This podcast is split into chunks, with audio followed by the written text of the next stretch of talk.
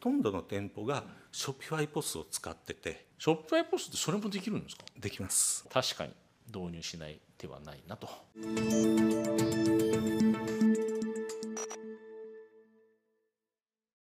皆さんこんにちは。EC のへようこそ、えー今回はですね株式会社アパレルウェブですね。の、えー東幹也さんをお招きいたしましてショッピファイについていろいろとお話を伺いしていきます東さんよろしくお願いします。どうぞよろしくお願いいたします。ね、アパレルウェブ僕もあの一応アパレル業界なので、はい。あのもちろんあの存じておりますが、ありがとうございます。いやアパレルウェブなのに、はい。まあ僕はどっちかというとああの東さんの肩書きの中でですね、はい。一番よく知ってるのははい。何といってもショピファイエヴァンジャリストと、はい。日本に数少ないShopify エヴァンジェリストの一人であると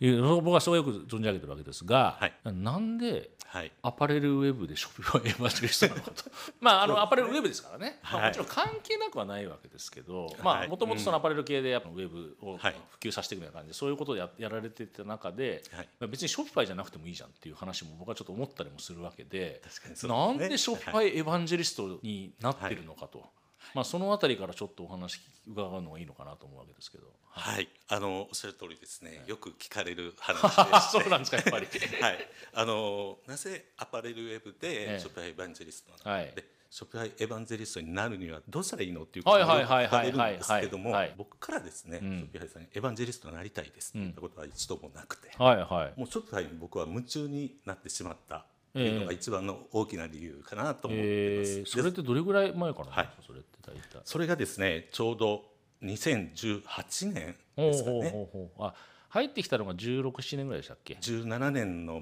末にジャパン社ができてええで18年に、えー渋谷でショッピファイさんがショッピファイユナイトっていうまだ当時は小規模なイベントをされて、今大きいですけどね。今はもう巨大にな巨大になってますけどもそのイベントに初めて足を運んだっていうのがきっかけです、えー、それで魅了されてしまったと。もう一瞬で魅了されてですね、えその日夕方会社に帰って、ええ。パートナー登録をして、自分テストサイトを作り社内では当時、まあ他のいろんな EC プラットフォームを使ってお客様のサイトを作ってたんですはいけども。まあ、これからこれが伸びるぞとうんうん。いうことで、僕は直接お客様に営業をしてですね、うんえ何サイトかショッピファイを導入していただいて、うんだ当時社内でもショッピファイって何っていう状態だったので、うんうんうんまずは自分で作って社内にもこう説明をしていってはい。で少しずつですね、 Shopify 自体が日本でも知名度が大きくなってきたうんうんうん。というのが一つ理由ですね。それでき、まあ、ちょっともしかしたら続きがあるのかもしれないですけど、それで、 Shopify さんからじゃあちょっと伝道師として頑張ってくれっていうことを言われたってことですか？その活動というかそうですね。まあまあ、もしかしたらショッピファイ側から見たら普及普及活動っていうことなるのかのもしれないんですけど、まあ、僕も当時はやっぱりわからないことだらけだったので、 Shopify さんにいろいろアプローチをしたりですとか、もうすでに始められてた諸先輩方にですね、うんうんいろいろアプローチをして、はい。こう Shopify 界隈でのこう連携を深めていった、でそこを Shopify さんにこう見つけていただいたっていう感じだと思いますね。あとは SNS でやはり発信してましたので、はいはい、はい、なるほどなるほど。そこを認めていただいたのかなとは思います。それが一つで、はい。もう一つあるとおっしゃってました。もう一つがですねこれはショッピファイの CEO のトビーさんがおっしゃってたんですけども、はい。ショッピファイは単なる EC のプラットフォームではないと。ほうほうほうほう。小売りの OS なんだとおいうことでほうほうほうほアパレルウェブっていう会社もですね、EC のまあ構築、運営コンサルティングをするだけではなくて、ん。その企業様の DX、これをしっかりと進めていく、さらに皆さんの意識を変えていくっていう、より深いところまで入り込んでいってますので、ん。それをするツールうん。として Shopify っていうのはすごくいいんじゃないかなっていうのをその言葉で僕は気づいたんですねそれって2017年18年ですね。あはい、にそれを聞いたわけですね。はい、でこれまではやはり EC といえば EC だけだったんですけども、まあ、当時から Shopify ポスですとか、ソーシャルメディアとの連携に特化してて、まあ、商品の販売方法自体を小売さんの意識をガラッと変えていくことができると。うんうんうんで Shopify の仕組みにワークフロー、企業の働き方であったり業務の進め方を変えていくことによって、はい。その企業さんがより成長していけるんじゃないかとうんなるほど。感じたのが一番の理由ですね。なるほどですね。はい、一つ氷のはい。OS っていう言葉がなんかはい。今まであっても良さそうなもんですけどなんかそういう言葉なかったなかったですよね。僕もで初めて。はい。いやでも今この2020年の段階ではい。それ聞いたら多分満場一致で「うーん」って言うと思う。あ なるほどねって言うと思うんですけど、はい。2018年の時点ではポスもあったのかもしれないですけどはい。そんなになんか、まあ、特にこの日本だとうん。全然普及もしてないし、はい。まあ OMO っていうよりはどっちかってあれですかね。O2O とかそっち系がまだまだ O2O が主流だったと思いですよね。ますね。だからそのはい。中で氷の OS って言われてもはいなんか早すぎてピンとこない気がするんですけど。はい、僕もですねおそらくその言葉だけだとピンときてなかったと思います、うんうんその前年にですね、ちょうどニューヨークに仕事で行ってまして、はいはいはい双方のこう D2C をいろいろ回ったんですね、うんうんうんその時にほとんどの店舗が Shopify ポスを使ってて、あそうですか。はい、あで実際に買い物をしてレシートは当然、まあ、紙でも出るんですけど、メールでレシートが来ると、ですぐクーポンを発行していただいたり、もう店頭と EC との連動っていうのが Shopify 一つでできるんだなっていうのを事前に見てきてたんですね。えー。で特に双方のほとんどの店舗がそういった形で対応されてるっていうので、うん。日本もいずれこうなるなっていうのはそこで感じてですね、そのトビーさんあとはまあショッピファイの前任の日本のカントリーマネージャーさんがそうおっしゃってたのを、んその言葉だけを比較的理解できたということだと思います。ですね。あ、でもまあその当時2018年にアメリカのニューヨークでね、はい。定義されたのが多分大きかったと思うんですけど、ね。まあそれでもまあこと日本においてっていうことで言ったらまあ全然そこまでも行ってないわけですし、まあはいそれも入ってきたばっかりで、はい。ポスっていうまあもちろんね、うん。あるっていうこと自体は皆さんなんとなくは分かってたとは思いますけど、はい。どうやって使っていいのっていう感じでもあった中で、はい。まあ、まずだからそこに氷の OS っていうところで行った時には、まあ、まずサイトにショッピファイ入れる。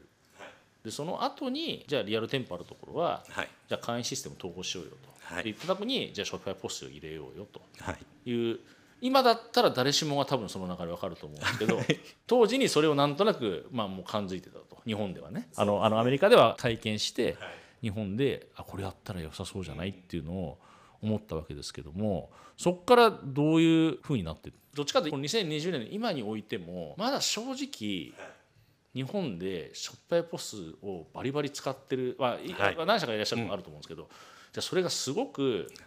普及してるかっていうと、うん。そんな感じには見えないんですよねまだ。まあ僕もそのリアルで買うのはもちろん好きだからいろいろ買いますけど、まあ、なんかその入り口はショッピファイポスだなっていうのが明らかに分かるようになってるところはないっていうことで言ったらば、なんかそこはうまくまだ回ってないんで、うん。導入されてるところは少ないんじゃないかなっていうイメージはあるんですけど実際この辺りはどうなんですか？現状っていうところった時。まだ日本でいうとショッピファイポスを導入されている企業様は少ないです。で、まあ、ショッピファイポスの一番の特徴としては、安価に EC と実店舗のお客様情報を連携できる、うん。共通で利用できる、でそこに対しての CRM ですとか、次のステップにつなげていくことができる、店頭では接客に使えるというところなんですけども、これまでの EC の仕組みでも、開発をすればやはりそれはできたんですね。そうですね。はい。でまあ大手さんとかは当然もうそういった動きされてましたけども、じゃあ地方の個店さんがそれをやろうと思うと、やっぱりなかなかそこまでの費用捻出ができない。うんうん。でこういう場合はもう Shopify 一択だろうなと思いますね。で、まあ、僕が Shopify を知って、 Shopify いくつかですね。はい自分のクライアントに声をかけてサイトを作ったのと同じようにショッピファイポスの事例をまず作ろうと思ってですね。はい、でまたクライアント様にお願いをして、はい。ショッピファイポスってこんなに素晴らしいんですよはいはい。まずやってみませんかということでこれまで使ってたポスをちょうど入れ替えようと思ってたとああそういうお店さんお店がちょうどあってですね。はいはいはい。はいでそこではもうショッピファイの EC を使っていただいてたので。あもうすでにサイトの方はショップになってたと。カードは。なってたんです。ああなるほどなるほどなるほでそこが今そうですね。日本で6店舗ぐらいどはい。お店を運営されてるんですけども、うんうん。そこに導入をサポートさせていただいたはいというのがスタートですね。えー。はい。結果的にでも今それをじゃあまあ導入した企業様は多分ふ広がってるとは思うんですけど、実際それを入れていただいてとか、はい。まあ、それを当然外から見てらっしゃるとは思うんですけどもそれに対してなんかどう思われたかとか実際どうなってるのか、はい。世の中で、まあ、それを使うことによってとか、はい。まあ、でどう進化してってるのか変化してってるのかっていうのは多分まあ終わりだと思うんですよねきっと考はいえ的には、うん。そのあたりのちょっとお話をぜひ聞かせていただければなと思うんですはい。その僕がお願いをして導入させていただいた店舗さんなんですけども、はい、まず一番大きかったのは、うん、店舗の運営コスト、うん、コスの、まあ、保守費用とかですね、うん、導入費用っていうのが10分の1以下になった。10分の1はい。へまあそれはあれですか？導入抜いてですか？ランニングでってことですか？導入とランニングと合わせて、ね、合わせて。はいはいなるほどなるほどでその分をお店のプロモーションですとかあと EC のプロモーションに費用を回すことができるようになったというのが一番大きなところ。でそのブランドさんはですね店舗で紙でお客様にこれまで書いていただいてたんですけども。まああの 別にまあまあちょっとね知ってる人したら笑っちゃうかもしれないですけど、はい、別に今でもそんな 別にざらざらにざらにありますからね、はい、別にあの、まあ、こっち側では笑っちゃうかもしれないですけど、はい、別にそんな不思議なことでもないです、ね、まだまだ、はい、そういったやり方されてるところも多いですし、うんうんうん、でそのブランドさんも紙で書いていただいてたんですけども、うんうんうん、タブレットでも入れてもらうように、はいはいはい、でアプリを作ってですね、うん、お客様向けの会員証アプリ、はいはい、そこから会員登録をしていただくようにしてですね、うんうん、転記の間違いですとか、うんうんうん、お客様へのメールの2つっていうのがだいぶ減ったっていうのは一つ。ああなるほどなるほど。お客様あのお客様に直接入れていただくことで、ご入力がなくなった。なくなった。はい、はい、まあでも、まあ、手間が省けますよね。紙に書いてもらってることをまた打ち直すってめちゃくちゃコストですもんねめちゃめちゃコストです、はい、時間かかるし、はい、本当なくていいことですもんね、はい、もうその事業者としてもやはりコースが削減されますし、うん、間違いも少なくなる、うんうんうん、これはもう本当デジタルの利点だと思いますね、うん、ポイントも店頭と EC を別々にしてたんですけども,、もうそれを統一して、店頭でも EC でも共通ポイントでお買い物していただける、そうすることによって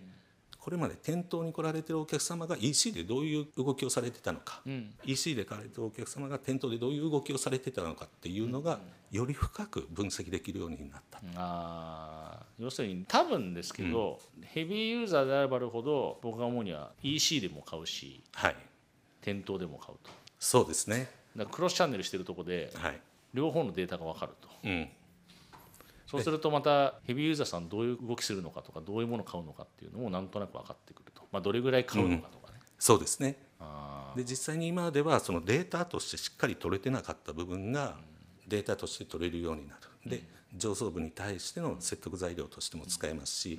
あと気づいた部分としては、感覚ではそのブランドさん販売員の方も感じてらっしゃったんですけども、うん、店頭と EC と併売していただけるお客様っていうのは、年間の購入金額がどちらか一方の方よりも倍違うんですね。はいはい。まあ、まあこれは一般的によく言われることですけども、ね。はい、それをしっかりデータで会社に対しても出せるっていうのは大きいことかなと思いますね。そしたらば、まあ、普通に考えるのは結局両方でお買い求めいただくっていうことは、接触頻度を上げるってことですよね。そうですね、タッチポイント、タッチが増やすってことですよね。はいっていうことは店頭に来てもらうだけだと店頭に来てもらう、まあ、来てもらった時に例えばまあそれがいいかどうかわからないですけどお店入ったらクーポン出てくるとか、はい、買う人にクーポン出すのがいいのかどうか僕は何とも言えないところですけど 正直言うと。だけどもそれが EC でも買ってくれてたら、はい、お店に来てもらうように EC サイドからプッシュすることもできるし、はい、逆にもうそのまま EC で買ってもらうような施策を打つこともできると。そうですね。あとはもうブランド側のそういう工夫次第で、こうお客様にさらに買っていただける頻度を高めることもできますし、もう一つ大きかったのが、お客様のカルテですね。えショップアイポスってそれもできるんですか？できます。あ、はい、えそうなんですか？そうなんです。あのあそうか。会員になってるから、そこに基本情報はもちろん入ってます。で何を過去にお買い求めいただいたかが出てるようになって、はい、全部履歴で見れるようになってるのとあとメモも残せてそれはあれですか、はい、店頭に来られた時に誰かが担当した時に、今回こういうことで迷われてたとかそういうことも書き込めるってことですか、書き込めます。えそれってセットだったんですか？セットですね。はい。へえいやそれってセールスなんちゃらとかそういう いやいや別に走るぐらいの感じですよね普通だったら。そうですね、うん、それがもう Shopify POS Shopify っていうこうセットの中で完結しちゃうので当然店舗だけではなくて EC 側でもその情報は見ることができますのでそれってあれですよね、はい、要するに会員登録しててくれてて、はい、リアルで買う時も当然バーコードとかピッとか見せて、はい、やるでしょうからポイントがあるとかになったら、そしたらこれもあれですよね。購入履歴、うん、書き込まなくていいですもんね。そうしなくていいってことですよね。もうまさにその通りです、ね、勝手に入っていくと。はい。だから書くのはちょっと気になったこと。積極的に気になったことで書けばいいと、はい。それは誰が見ても分かるから次実はこの前迷ってた商品買いに来たんですけど。うん。何この前迷ってた商品ってあそうか見てみれば、あこれだって分かるっていうのもまたお客様のん。ユーザビリティの要因アップ要因の一つですよね。一つですね。もうそれがもうポスの機能の中で完結できる。何も特別な設定をしなくても使えるっていうのはもうすごいことかなと思いますよね。いや僕もあの正直まあ、はい。ショップやポストすごいすごいって言われてる。まあどっちかっていうと正直、はい。まあ一番最初の方でもおっしゃってましたけどどっちかっていうと、はい。ポスト面の方に結構重きいっちゃってる、情報を出た人ですよね、その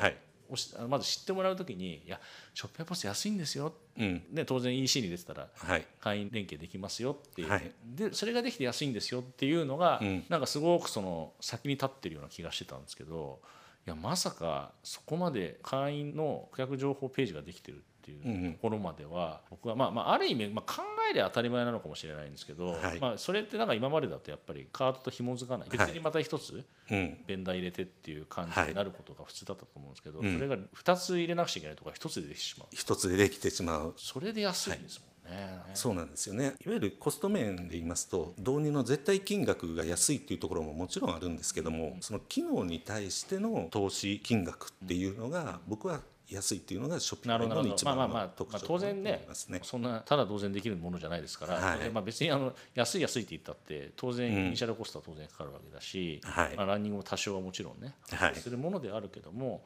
まあ、その価値と見た時には、はい、まあ、これは明らかに安いよねと、そうですね。まあ、そういうことですよね。そういうことうん。です。価値的にだからいいものがこれなんでっていう感じで考えた方がいい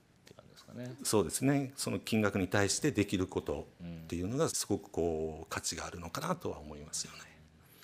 であとあれですもんね。なんかもしアップグレードしようと思ったら勝手に裏でアップデートしてくれるわけだし、はい、勝手にしてくれます。ポスもなんかアプリとかってあるんですか？結構。ショッピファイポスっていうのも、はい。あまあ、ショッピファイの方は結構アプリで入れることでカスタマイズしていくとか、はい。自分らしくしていくっていうのはありますけどショッピファイポスとかにもあったりするんですか、あります。あのショッピファイポス専用のアプリですとか、EC とショッピファイポスで使えるアプリ等々もございますね。よく使われるのが領収書を店舗で出したいと。ああまあ海外じゃし海外どう海外ではもうレシートで終わっちゃうんでですすけど、よですよね。日はい。本の場合だと領収書くれる。領収書が、うん。はい、まだご要望される場合が多いので、はいその場合は某アプリをインストールして、ポスからプリンターで印刷する、もしくはマイページからダウンロードしていただけるようにするああってはいいうことができますはいはい、なるほどなるほどなるほど。誰が聞いても、はい。ちょっとね、まあ、EC やってて、もしショップが入れてるとした場合そこまでいったら普通だったらばなんかいやもうちょすぐ乗り換えようっていうかなりそうな僕からしたらですよ。はい。素人目線で言ったらそういう感じになりそうな気がするんですけど、これも冒頭の方でちょっとお伺いした感じだと、はい。あんまりまだそんなには、はい。まあ、これだけ便利なのに、うん。でショップが入れてるショップさん多いですよね今多いですねあまあ EC は EC では多い、はい。まあ、もちろんその大手企業がどうかっていうのは別かもしれないけども、まあ、それがもしかしたらあるのかもしれないけど、い。やそのショッピフを EC で導入してる企業様多いのに、はい。でもなんかそのポスの方にあんまり行ってないっていうのはなんでなんですかね、そうですね。まあすでに入っているポスの、まあ、保守期間がまだまだ残ってるっていう場合もございますね。保守期間ね。はい、とまだ基幹システムからそのポスへの連携してる、開発しているところをまた開発し直すっていうのが、なかなかこう踏み込めないっていうところも多いと思います。でもショッピファイで両方 EC と、まあけ結局ショッピポス入れたら店舗の購買システムはそこにす全て紐づくわけですから逆に言うと、はいそんなになんか別になんかプラスアルファで入れなくちゃいけない要素ってあんまりなさそうな気がするんですけどね。なんか、まあ、あのもちろんなんか本部で管理してる機関ソフトにつなぐっていうのはそれはまた別かもしれないですけど、はい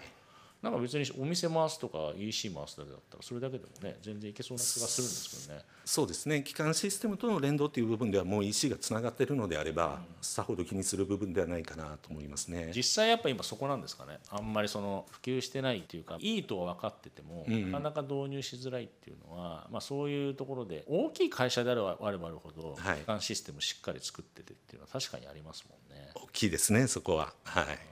でもそれが逆に言えば、まあそれは大手さんは大手さんでいいとして、うん。逆に中小企業はね、はい。逆に言えばそれがスイッチングしてもコストが多分下手すると下がるんじゃないかなってさっき10分の1とおっしゃってましたもんね。だってあのそうですね。イイニシャルトレーニング含めて10分の1だから、これは相当なんかもうすぐ運営コストははい。なんか数年で取り戻しちゃう取り戻せると思います。